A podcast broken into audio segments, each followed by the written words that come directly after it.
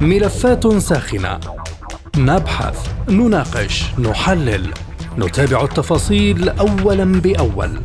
ملفات ساخنة. برنامج يلقي الضوء على كل الملفات. مع باقة من أبرز المحللين والمسؤولين. أهلا بكم مستمعي راديو سبوتنيك أينما كنتم وهذه حلقة جديدة من برنامج ملفات ساخنة.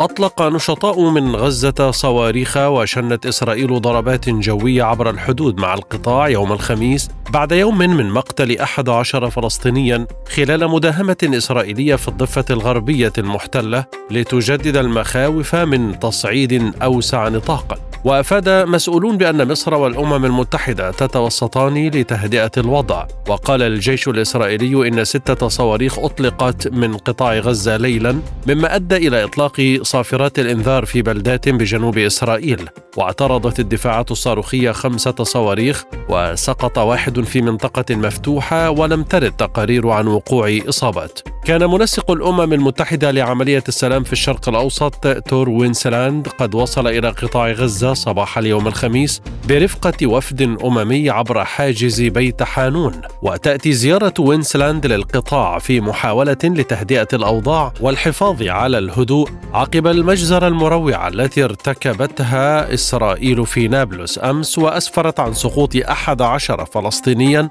وإصابة أكثر من مئة آخرين بجروح مختلفة من بينها إصابات خطيرة وحرجة ودعت فصائل فلسطينية في القدس والضفة الغربية وغزة إلى إضراب عام يوم الخميس ولم تفتح المدارس والجامعات والبنوك في غزة أبوابها بعدما جاب نشطاء الشوارع بمكبرات صوت ودعوا المصالح إلى أن تظل مغلقة. ودعت القوى الوطنية والإسلامية المواطنين إلى التوجه لنقاط التماس مع الجيش الإسرائيلي في الضفة الغربية.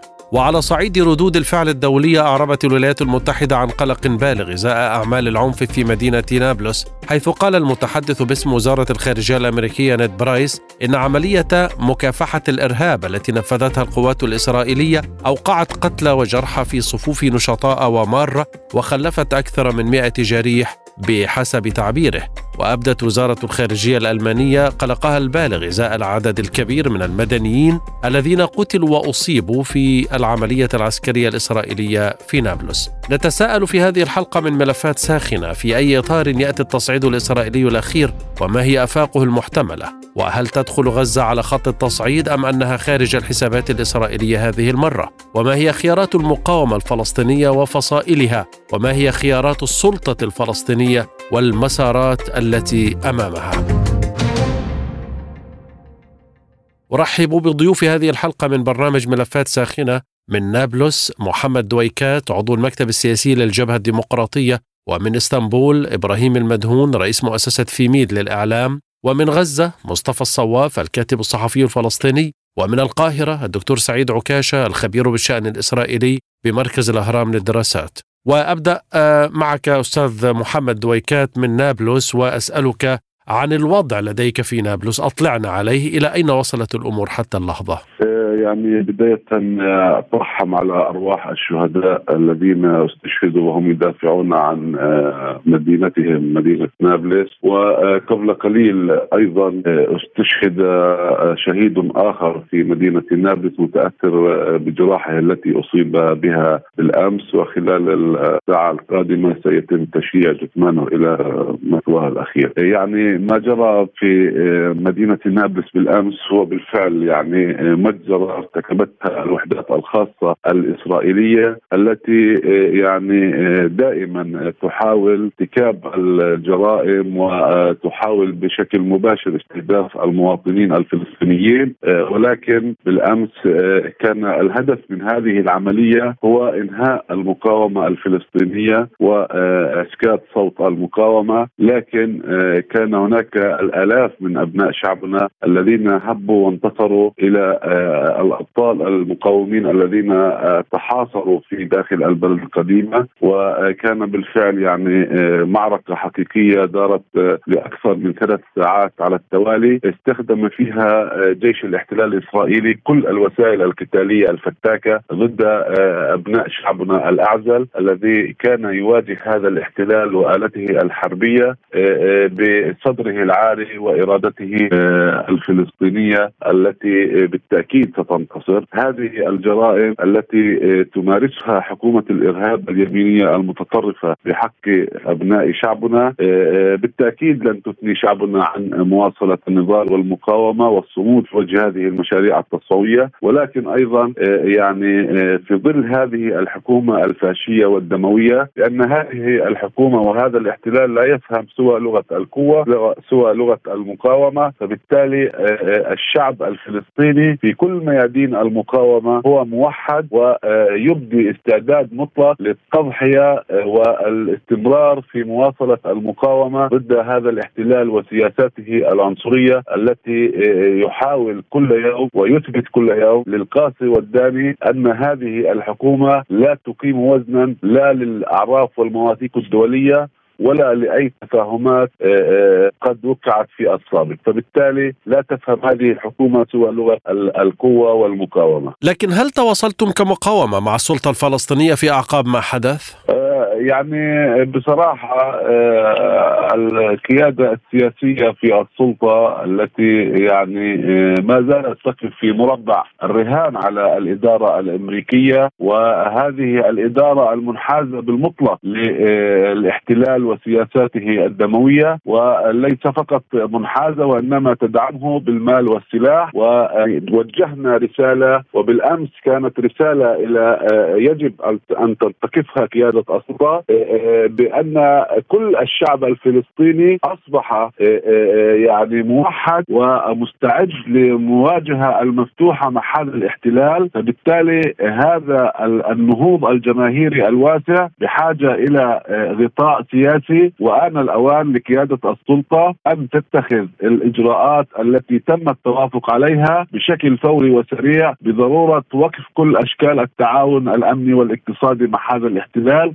وسحب الاعتراف بدولة الاحتلال الإسرائيلي. آه، آه، بهذا يعني نكون قد آه، وحدنا الجهود باتجاه مجابهة هذا الاحتلال سياسيا وميدانيا وأيضا ملاحقته دوليا أستاذ ويكات هل هناك تنسيق مع فصائل المقاومة الأخرى؟ يعني آه، كل القوى والفصائل الوطنية والإسلامية هناك لديها تنسيق بشكل يعني يومي وميداني نحن قبل قليل يعني أعلنا عن تشييع جثمان الشهيد الذي استشهد قبل ساعة بشكل مشترك ومن آه، خلال القوى والفصائل الوطنية والإسلامية. وبالأمس أيضا آه، أعلنا عن إضراب شامل يعم كل أراضي الضفة الفلسطينية بشكل موحد. هذا يعني أن آه، هناك وحدة ميدانية وأيضا كل أبناء شعبنا في الميدان موحدين آه، في مواجهة هذا الاحتلال وسياساته، لكن نحن بحاجة ماسة إلى آه، توحيد الموقف السياسي وتوحيد القرار السياسي باتجاه قيادة وطنية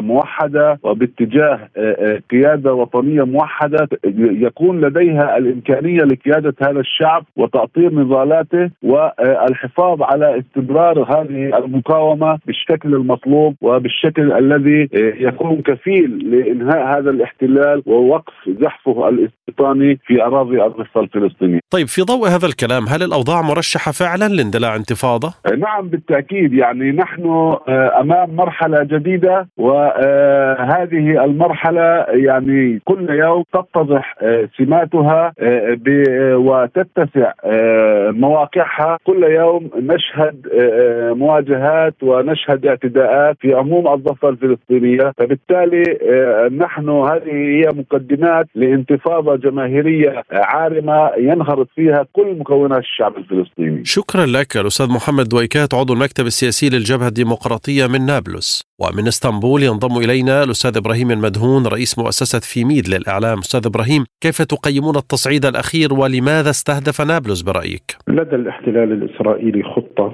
لبسط لبسط سيطرته على الضفة الغربية ولتصفية مجموعات المقاومة الموجودة في أريحا ونابلس وجنين وغيرها من المدن والعمل على زيادة استهداف المقاومين والفلسطينيين بشكل عام. وهذا هو تبني لرؤية وسياسة حكومة نتنياهو الموغلة بالتطرف والتي يعني فيها غلاة المتطرفين الإسرائيليين على رأسهم بن كفير وغيره.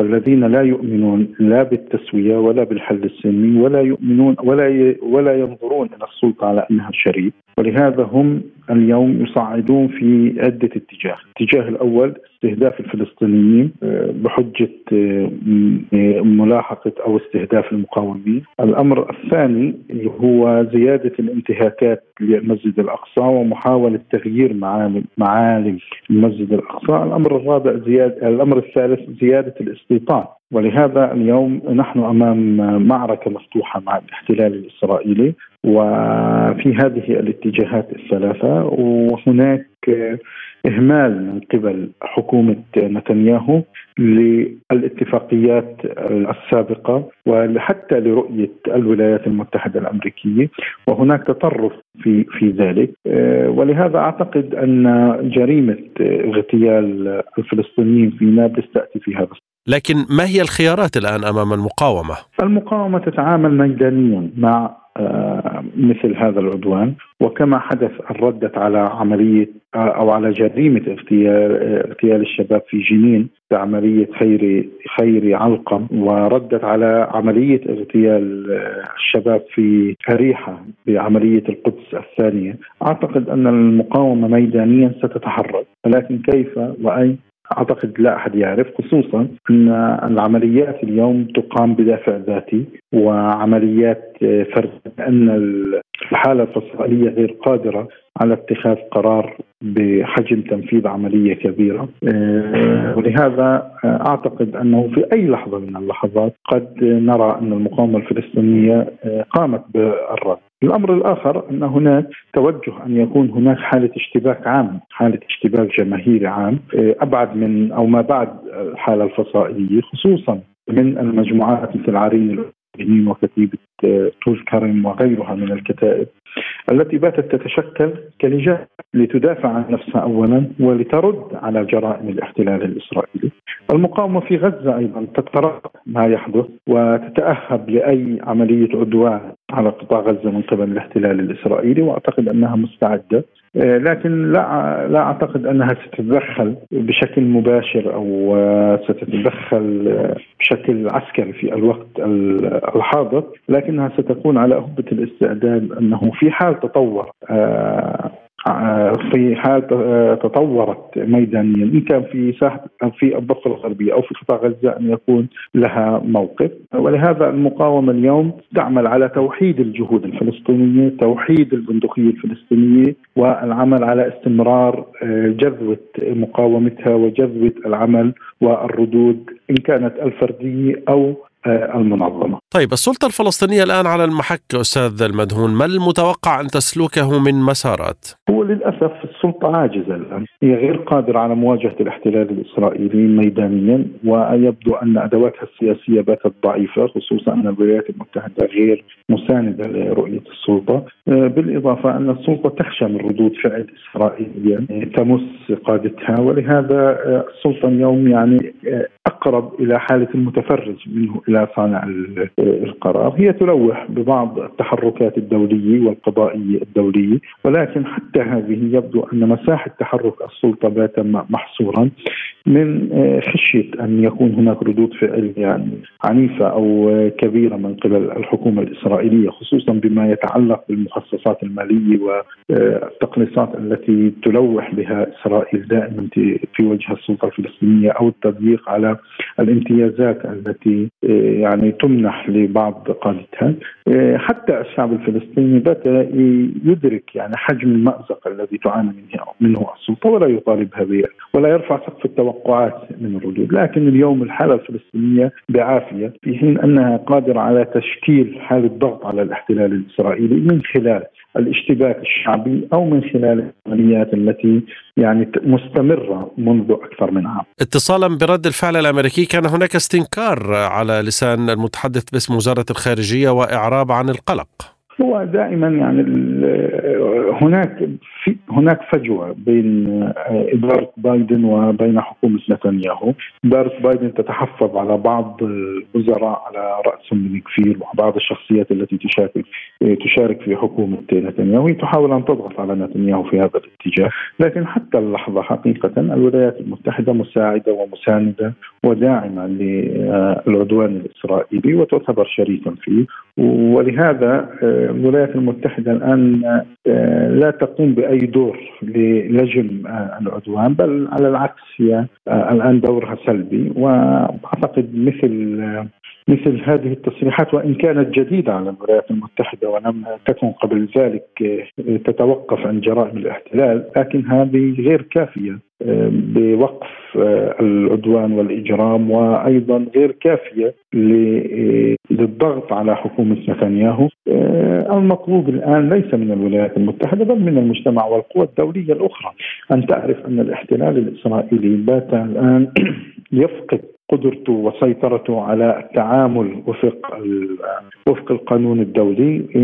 والآن تقود إسرائيل يعني مجموعة أو مجموعات متطرفة موغله بالتطرف حتى الجمهور الإسرائيلي يخرج يوميا ضد هذه ضد هذه العصابة وضد هذه الحكومة ويرفضها. وأيضا هناك حالة شكك في أهليتهم وفي قدرتهم على الاستمرار. لكن الشعب الفلسطيني لم يعد يهتم ولم يعد يراهن ولم يكن يراهن. تحقيق على الولايات المتحدة وغيرها هو يعرف أنه الآن متروك وحيدا في مواجهة الاحتلال وهو قادر ولديه الثقة والإرادة لهذه المواجهة. شكرا لك أستاذ إبراهيم المدهون رئيس مؤسسة فيميد للإعلام من إسطنبول. ومن غزة أرحب بالأستاذ مصطفى الصواف الكاتب الصحفي الفلسطيني. وأستاذ مصطفى أسألك في البداية كيف تبدو الأوضاع في غزة؟ صبيحة ما حدث في نابلس؟ يا سيدي اليوم هذا الصباح على ما يبدو أن هناك حالة من الهدوء القلق والحذر الشديد خاصة بعد ما قام الاحتلال. صباح هذا اليوم بقصف عدة مواقع للمقاومة الفلسطينية. كما يدعي ردا على قذائف صاروخية أطلقت باتجاه سيداروت واسلوب وأعتقد أن هناك حالة من الحذر الشديد خاصة وأن الاحتلال على ما هو معلوم عنه أنه غادر يمكن أن يقوم بأي عمل ضد الشعب الفلسطيني، أعتقد أن المقاومة عندما قصفت المستوطنات الصهيونية أعتقد أنها كانت ترد على جريمة الاحتلال الصهيوني والتي أدت إلى استشهاد أحد عشر فلسطينيا بالأمس في مدينة نابلس هذه مسألة مهمة وربما الشيء الذي بات الآن واقعا أن كل قصف سيقابله قصف من قبل المقاومة لأن هناك أطلقت عدة صواريخ على مستوطنات الاحتلال في غزة خلال عمليات القصف التي قام بها الاحتلال غير هذا اليوم أو الساعة السادسة من هذا اليوم. الوضع كما قلنا ولا زال حذرا. لكن ماذا عن موقف الفصائل؟ هل صدر بيان أو شيء من هذا القبيل؟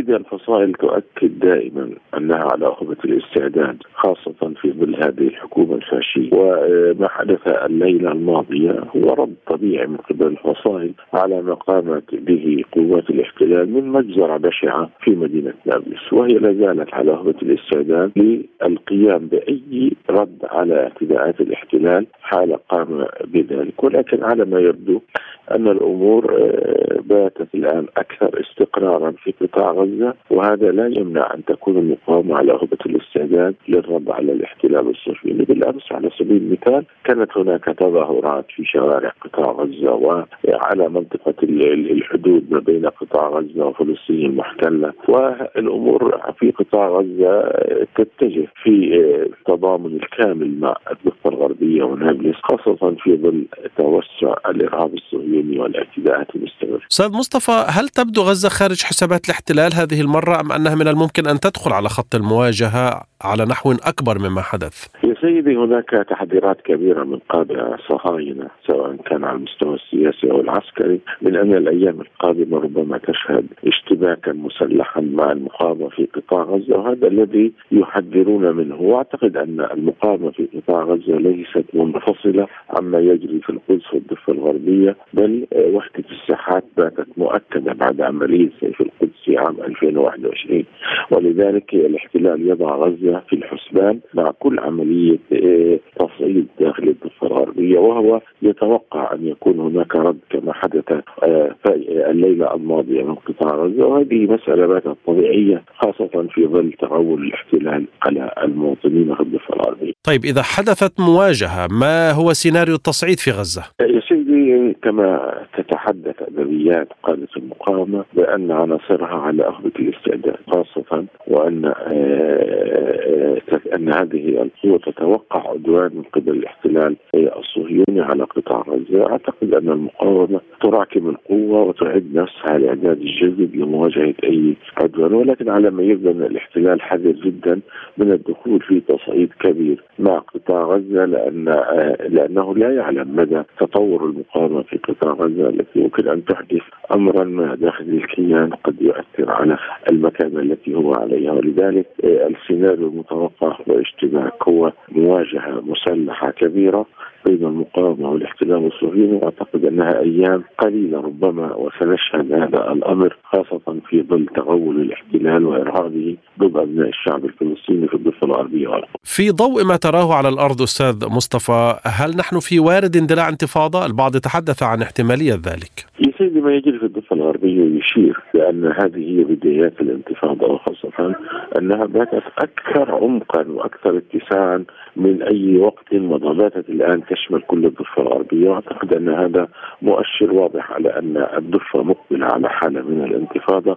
التي قد تكون مختلفة عن كل الانتفاضات السابقة، انتفاضة مسلحة وجود عناصر مقاومة كبيرة والاحتلال الآن يعاني بشكل كبير من مقاومة الضفة الغربية ولذلك هو يقوم بأعمال جنونية ويقوم بأعمال قتل لمحاوله وعد هذه الانتفاضة ولكن هو يعلم وغيره يعلم أن مزيد من القتل في صفوف الفلسطينيين واستشهادهم سيدفع إلى مزيد من المقاومة في كل الضفة الغربية، الاحتلال كان يعتقد أن مدينة عريحه مدينه هادئة واذا بها تشتعل في وجه الاحتلال وهذا يؤكد على اتساع جغرافية المقاومة واتساع اتساع أيضا الحاضنة الشعبية والتي باتت أكثر وضوحا من أي وقت. شكرا لك أستاذ مصطفى الصواف الكاتب الصحفي الفلسطيني من غزة ومن القاهرة أرحب بالدكتور سعيد عكاشة الخبير بالشأن الإسرائيلي بمركز الأهرام للدراسات السياسية والاستراتيجية. دكتور سعيد بداية في أي إطار يأتي التصعيد الإسرائيلي الأخير اسرائيليا من وجهة نظرك؟ آه، يعني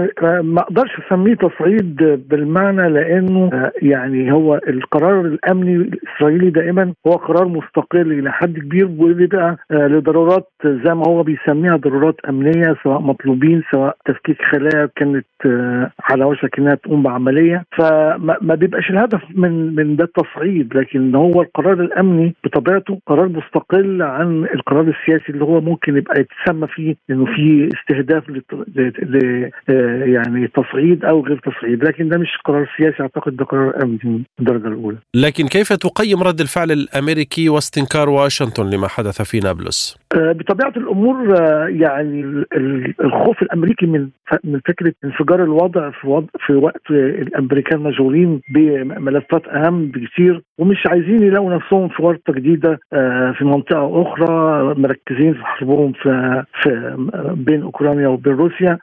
وبالتالي طبيعي إنه يحاول يهدئ يصدر تصريحات يعني تهدئ الوضع بالنسبة للفلسطينيين على الأقل إنه بيطلق باستنكاره يمكن ان يعني يجعل الفلسطينيين يفكرون كثيرا في إنه ما يردوش رد بل يؤدي إلى تسجيل الوضع فالهدف هو تهدئة الفلسطينيين ليس أكثر ولا أقل وليس على سبيل الضغط على إسرائيل؟ لا أعتقد يعني هو يعلم من الإسرائيليين فيما يتعلق بالقرارات الأمنية لا يستجيبوا لأي ضغوطات. طيب دكتور سعيد القاهرة استضافت عددا من قادة الفصائل مؤخرا ومع ذلك حدث هذا التصعيد. بالعكس هي مش يعني مصر لما بتطالب الفصائل بعدم التصعيد فإنه معناه إنه ما يبقاش فيه إطلاق صواريخ من القطاع مثلا وما يبقاش فيه محاولات لاستفزاز الإسرائيليين من الحدود حتى لا يردوا برد بالغ وعنيف يؤدي إلى تسجيل الأوضاع. لكن آه، كما ذكرنا العملية الأخيرة إسرائيل تقول إنها بناء على معلومات استخبارية إنه كانت هناك تفكير من جانب عدد من المطلوبين للقيام بعمليات أمنية. وبالتالي أعتقد إنه فكرة التصعيد ما كانتش واردة في القرار الاسرائيلي نهائيا. زي ما قلت هو دائما ما فيش حد بيقدر يقف قدام الأجهزة الأمنية من السياسيين جوه إسرائيل إذا كان في تقدير أمني بأنه في مخاطر معينة. فصانع القرار ما بيستجيب. أما بالنسبة لمصر فإنها يعني كل جهودها مركزة حول منع انفجار الأوضاع بمعنى إنه ما يؤديش إلى تورط الفصائل في إطلاق صواريخ ردا على مثل هذه العمليات. طيب إسرائيل قالت إنها ستنفذ عمليات في الضفة والقدس، ما شكل الوضع القادم برأيك؟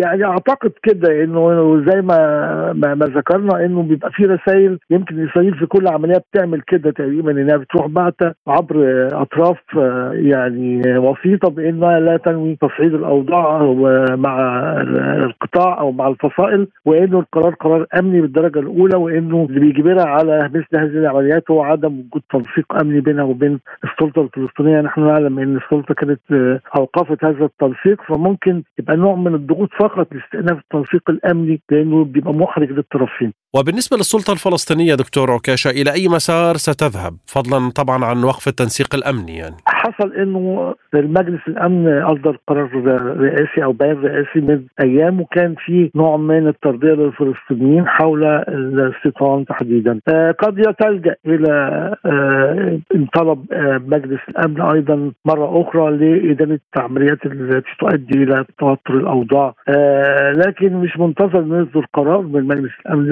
بهذه الصيغه لكن ممكن يبقى في بيان رئاسي مماثل إذا كان هناك ضغوط شديدة من أجل الذهاب إلى مجلس الأمن من جانب الفلسطينيين. كيف تقيم دكتور سعيد البيانات الدولية تعليقا على اقتحام نابلس؟ آه بطبيعة الحال يعني هي بيانات معنوية بالنسبة للفلسطينيين. آه ضغوطات على إسرائيل آه برضه معنوية ليست ترقى إلى مستوى الضغوطات السياسية أو العسكرية الكبرى. الجميع يقول إنه ما هي المصلحه في انفجار الأوضاع حتى بالنسبة للفلسطينيين؟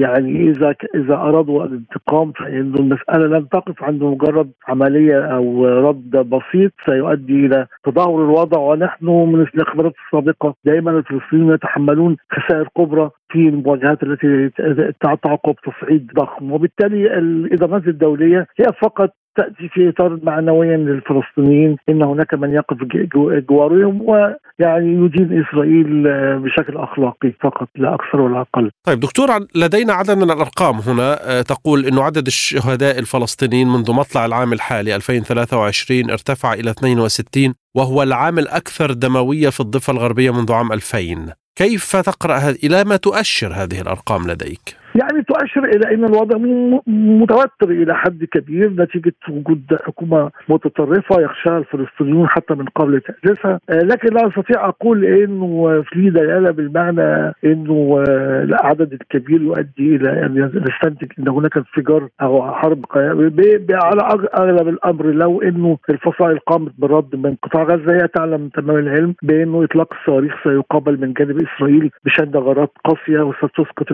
مئات القتلى وربما تؤدي إلى مزيد من الخسائر أعتقد إنه فكرة الردع المتبادل ما بين الطرفين إنهم يتحملون فكرة إن هناك توترات هناك انفجارات صغيرة ولكن لا يريدون الذهاب إلى انفجار كبير يؤدي إلى حرب واسعه النطاق على غرار أعوام 2008 و2012 و2014 لكن هل نحن على أعتاب انتفاضة؟ يعني ولا زمن الانتفاضات ما فيش الانتفاضات اللي كنا بنتكلم عليها يعني سواء الانتفاضة الأولى في 87 ثم الانتفاضة الثانية في 2000 آه كانت فيها يعني توصيف معنوي آه يعني ما بين الطرفين وعودة مرة أخرى لبث جهود التهدئة واستعادة التهدئة من جديد. لا لكن لا أستطيع أن أقول أن هناك انتفاضة قادمة. شكرا للدكتور سعيد عكاشه الخبير بالشأن الإسرائيلي بمركز الأهرام للدراسات السياسية والاستراتيجية من القاهرة. وشكرا لكم مستمعي راديو سبوتنيك أينما كنتم. للمزيد زوروا سبوتنيك دوت إي إي.